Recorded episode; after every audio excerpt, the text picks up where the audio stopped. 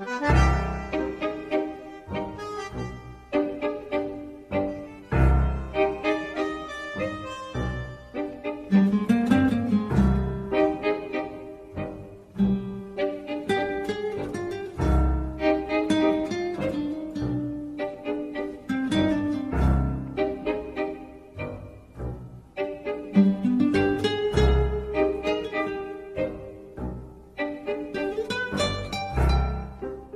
داستان صدف نوشته آنتوان چخوف از کتاب مجموعه آثار چخوف جلد اول ترجمه سروج استپانیان. اگر بخواهم غروب های بارانی پاییز را با تمام جزئیاتش در ذهنم زنده کنم همان غروب هایی که به اتفاق پدرم در یکی از های پر آمده شد مسکو می ایستم و حس می کنم که بیماری عجیب و غریبی رفته رفته بر وجودم چیره می شود احتیاج ندارم فشار چندانی به مغزم بیاورم. درد نمی‌کشم اما زانوانم تا می‌شوند. کلمات در گلویم گیر می کنند سرم با ناتوانی به یک سو خم می شود حالی به من دست می دهد که انگار در لحظه دیگر می افتم و هوش و حواسم را از دست می دهم در چنین لحظه هایی چنانچه به بیمارستان مراجعه می کردم دکترهای معالج لابد بر لوحه بالای تختم می نوشتند گرسنگی. نوعی بیماری که در کتابهای پزشکی از آن یاد نشده است. پدرم با پالتو تابستانی نیمدار و کلاه تریکویی که یک تکه پنبه سفید از گوشه آن بیرون زده کنار من در پیادهرو ایستاده است. گالوش های بزرگ و سنگینی به پا دارد. این انسان محجوب و مشوش از بیمان که رهگذران متوجه شوند که او گالوش را با پای بیجورا پوشیده است ساق پا را در ساقه چکمه کهنه خود پنهان کرده است.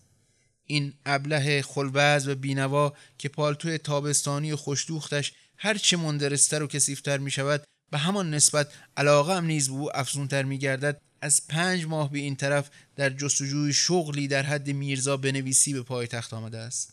در پنج ماهی که گذشت به هر دری زده و تقاضای ارجاع شغل کرده اما فقط همین امروز است که تصمیم گرفته به خیابان بیاید و دست تکدی دراز کند. درست روبروی محلی که من و او ایستاده ایم یک ساختمان بزرگ سه طبقه با تابلوی آبی رنگ رستوران بر دیوار آن به چشم می‌خورد. سرم کمی بی یک سو و اندکی به عقب خم شده است و بی اختیار به سمت بالا به پنجره های روشن رستوران چشم دوختم. پشت آنها آدم های رفت و آمد می کنند از محلی که ایستادم قسمتی از جایگاه ارکستر یعنی جناه راست جایگاه را و همچنین دو تابلو نقاشی بر دیوار و چراغهای آویز رستوران را می‌بینم به یکی از پنجره های آن خیره می‌شوم و لکه های سفیدگون را تماشا می‌کنم لکه بی حرکت که طرحی است مرکب از رشته خطوط موازی بر زمینه عمومی رنگ قهوه دیوار به طور چشمگیری مشخص می شود. به بیناییم فشار می آورم به یک تابلو دیواری را که چیزی روی آن نوشته شده است تشخیص میدم نوشتار روی تابلو را نمی‌توانم بخوانم. حدود نیم ساعتی چشم از آن بر نمیدارم. رنگ سفیدش چشمهایم را به خود جذب کرده است و انگار که مغزم را افسون می کند میکوشم نوشتار را بخوانم اما همه تلاشم بی نتیجه میماند. سرانجام بیماری عجیب و غریبم کار خودش را می کند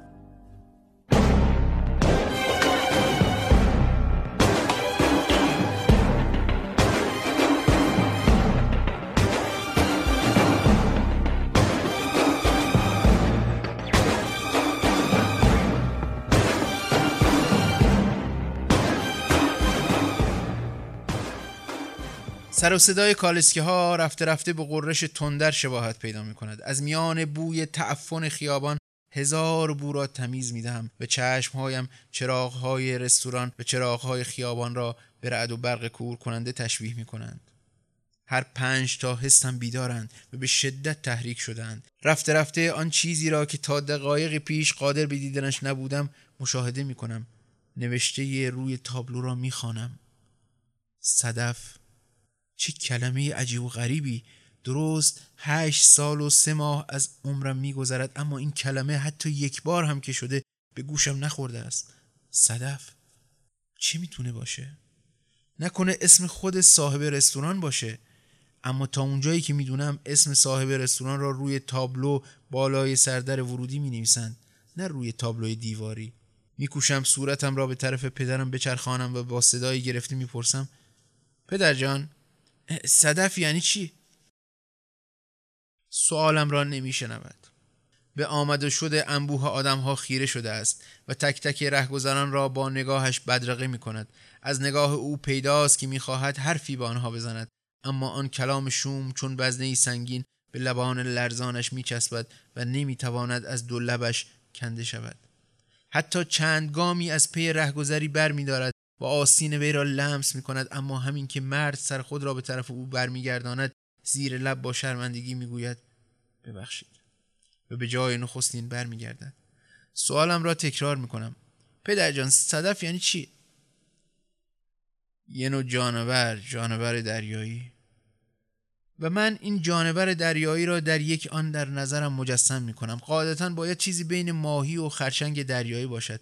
و چون جانور است آبزی البته از آن سوپ ماهی گرم و خوشمزه و یا خوراک ترشمزه ماهی با غضروف و ترشی کلم و یا سس سرد خرچنگ با تراب کوهی و سایر مخلفاتش تهیه می کنند در یک چشم به هم زدن در نظرم مجسم می کنم که این جانور دریایی را از بازار می آورند و با عجله پاکش می کنند و با عجله می اندازنش توی دیگ. خیلی عجله دارند. آخر همگی گرسنند سخت گرسنه. بوی ماهی برشته و سوپ خرچنگ از آشپزخانه به مشام می رسد حس می کنم که این بو سوراخ‌های بینی و سق دهانم را قلقلک می دهد و رفته رفته بر وجودم چیره می شود از رستوران و از پدرم و از تابلوی سفید و از آستینهایم از همه جا و همه چیز بوی سوپ ماهی بلند می شود و هر آن شدت پیدا می کند به طوری که بی اختیار شروع می کنم به جویدن. چنان می جوم و چنان می بلعم که انگار تکی از یک جانور دریایی را در دهان دارم. آنقدر لذت می‌برم که نزدیک از زانوانم تا شوند پس با آستین خیس پالتو تابستانی پدرم چنگ میاندازم تا بر زمین نیفتم. پدرم سر آپا میلرزد به کز می‌کند. سردش است.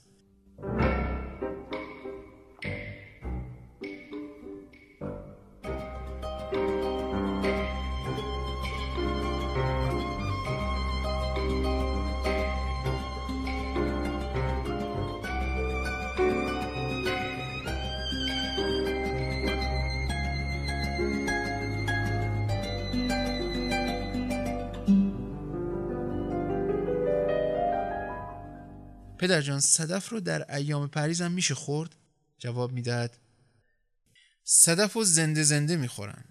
مثل لاک پشت لاک داره اما لاکش از وسط نصف میشه. و در همان دم بوی دلاویز سوپ ماهی از قلقلک دادن کامم دست بر میدارد و توهماتم محو می‌شوند. و همه چیز پی می‌برم. زیر لب زمزمه می‌کنم. چه نجاستی چه کسافتی. پس این صدف حیوانی شبیه به قورباغه را در نظرم مجسم می کنم که توی لاکش نشسته است و از همانجا با چشمهای دروش و براغ خود نگاه هم می کند و آروارهای نفرت انگیز را می جنباند. این جانور نشسته در لاک را با آن چنگال ها و چشم های دروش و آن پوست لزجش در نظرم مجسم می کنم که از بازار به رستوران می آورند. بچه ها از ترسشان قایم می شوند و آشپز رستوران از سر کراهت و اشمعزاز چهره در هم می کشد. سپس چنگال جانور را می‌گیرد و آن را توی بشقاب می‌گذارد و به سالن رستوران می‌برد و آدمهای گنده جانور را از توی بشقاب بر میدارند و آن را زنده زنده با آن چشمها و دندانها و چنگالهایش می‌خورند. و جانور جیغ می‌کشد و سعی می‌کند لبهای آدم را گاز بگیرد. رویم را در هم می‌کشم اما اما سبب چیست که دندانهایم مشغول جویدن شدند؟ آنچه که میجوم جانوری است تهوع آور و نفرت انگیز و هولناک با این همه حریسانه میخورمش و در همان حال بیمان دارم که به بو و طعمش پی ببرم. یکی از جانورها را می‌خورم و در همان لحظه چشمهای براق دومی و سومی هم در نظرم مجسم می‌شوند. آنها را هم می‌خورم. بعد نوبت به دستمال سفره و بشقاب و گالوش های پدرم به تابلوی سفید رنگ می‌رسد. آنها را هم می‌خورم. هر آنچه را که می‌بینم می‌خورم زیرا حس می‌کنم که چیزی جز خوردن بیماریم را درمان نخواهد کرد. صدف های نفرت انگیز با چشم های حراس انگیزشان نگاه هم می‌کنند. از این اندیشه سراپا میلرزم. با این همه باز دلم می‌خواهد بخورمشان. فقط بخورم. دستهایم را به طرف جلو دراز می‌کنم و با تمام وجود فریاد می‌کشم. صدف می‌خوام. به من صدف بدید. در همین دم صدای گرفته پدرم را میشنوم. آقایان کمک کنید. من از گدایی شرم دارم اما خدای من رمقی برام نمونده. دامان کتش را می‌کشم و همچنان بانگ می‌زنم. من صدف می‌خوام. کنار من چند نفر خنده کنان می‌پرسند کوچولو تو مگه صدفم می‌خوری؟ دو مرد با کلاه ملوان روبروی من و پدرم ایستادند و خنده کنان به چهرم مینگرند. پسرک تو صدف می‌خوری؟ راست میگی؟ خیلی جالبه. چجوری میخوریش؟ یادم میآید دستی قوی مرا به طرف رستوران غرق در نور میکشاند. چند دقیقه بعد عدهای به دورم حلقه زدند و با خنده و کنجکاوی تماشایم می‌کنند پشت میزی نشستم و چیزی لزج و شورمزه را که بوی ناب و گندیدگی از آن بلند می شود می خورم. با حرس و ولع می خورم. نه می جوم، نه نگاهش می کنم نه می پرسم. می پندارم که اگر چشم بکشایم بدون شک های براق و چنگ و دندان تیز جانور را خواهم دید. ناگهان پی می‌برم که مشغول جویدن چیز سختی هستم صدای قرچ قروچ به گوشم می‌رسد. مردم میخندند و می‌گویند داری لاک صدف و می‌خوری احمق جون لاک که خوردنی نیست. و بعد نوبت به آتش وحشتناک می‌رسد. در بسترم دراز کشیدم و از شدت سوزش و بوی عجیبی که در دهانم پیچیده است نمی‌توانم بخوابم. پدرم در اتاق قدم می‌زند دستهایش را با درماندگی تکان می‌دهد و زیر لب منمن کنان می‌گوید مثل اینکه سرما خوردم. سرم طوریه که انگار یک کسی توی اون راه میره. شایدم علتش این باشه که امروز امروز چیزی نخوردم. راستی که آدم عجیبی آدم ابلهی هستم. می‌بینم که این آقایون بابت صدف ده روب پول میدن. چرا چند روبل از اونا قرض نکردم؟ حتما می‌دادن. بالاخره حدود ساعت پنج صبح میخوابم و قورباغه را با چنگالهایش که توی لاک نشسته و چشمهایش دو دو می‌کند در خواب می‌بینم. حدود ظهر از شدت تشنگی چشم میگوشایم و با نگاهم پدرم را جستجو می‌کنم. هنوز هم دارد قدم می‌زند و دستهایش را در هوا تکان می‌دهد.